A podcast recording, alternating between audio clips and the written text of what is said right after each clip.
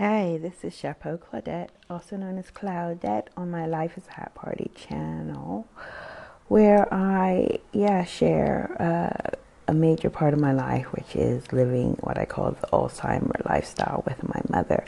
I call it a lifestyle because it consists of uh, things that are particular to Alzheimer's, like um, repeating yourself all the time or um, living in someone else's world exclusively for the moment just to um, make life easier for yourself and for that person.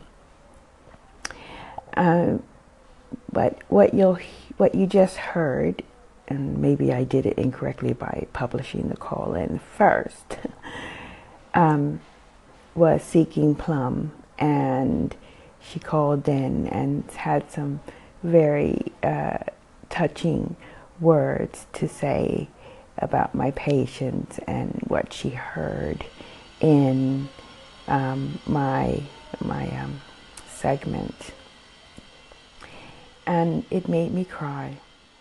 It made me cry, and unexpectedly made me cry because actually I had decided to do that podcast as a, a little bit of comic relief, really, because I didn't want to take so seriously um, the fact that I had to repeat myself.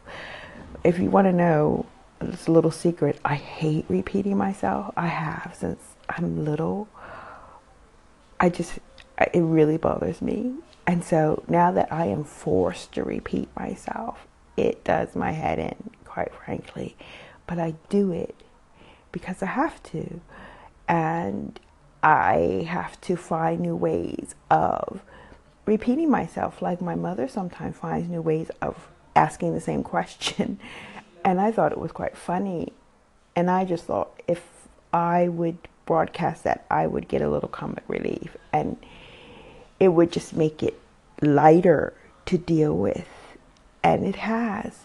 But I never expected this beautiful bonus of people calling in and when they do, that I cry.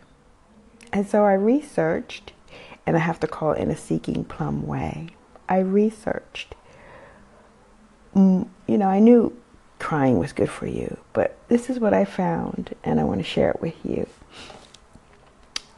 Um, from Dr. William Frey. He's called the tear expert.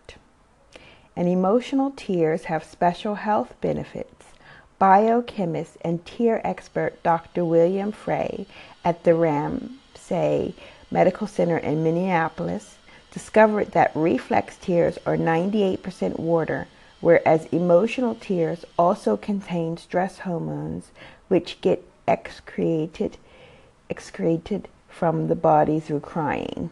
After studying the composition of tears, Dr. Frey found that emotional tears shed these hormones and other toxins which accumulate during stress. Additional studies also suggest that crying stimulates the production of endorphins, our body's natural painkiller, and feel good hormones. And so, also, I read that of course, you know, stress impacts our health. And so, in a way, these call ins are really, really helping me because I can't cry in front of my mother because she doesn't understand it or it gets blown out of proportions.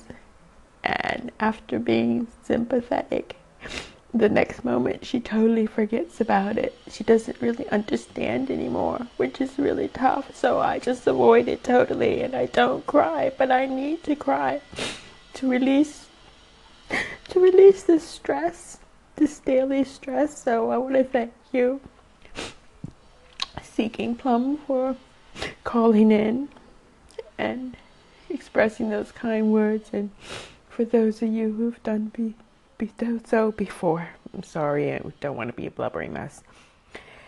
And that's it for Life is a Hat Party today. Thank you.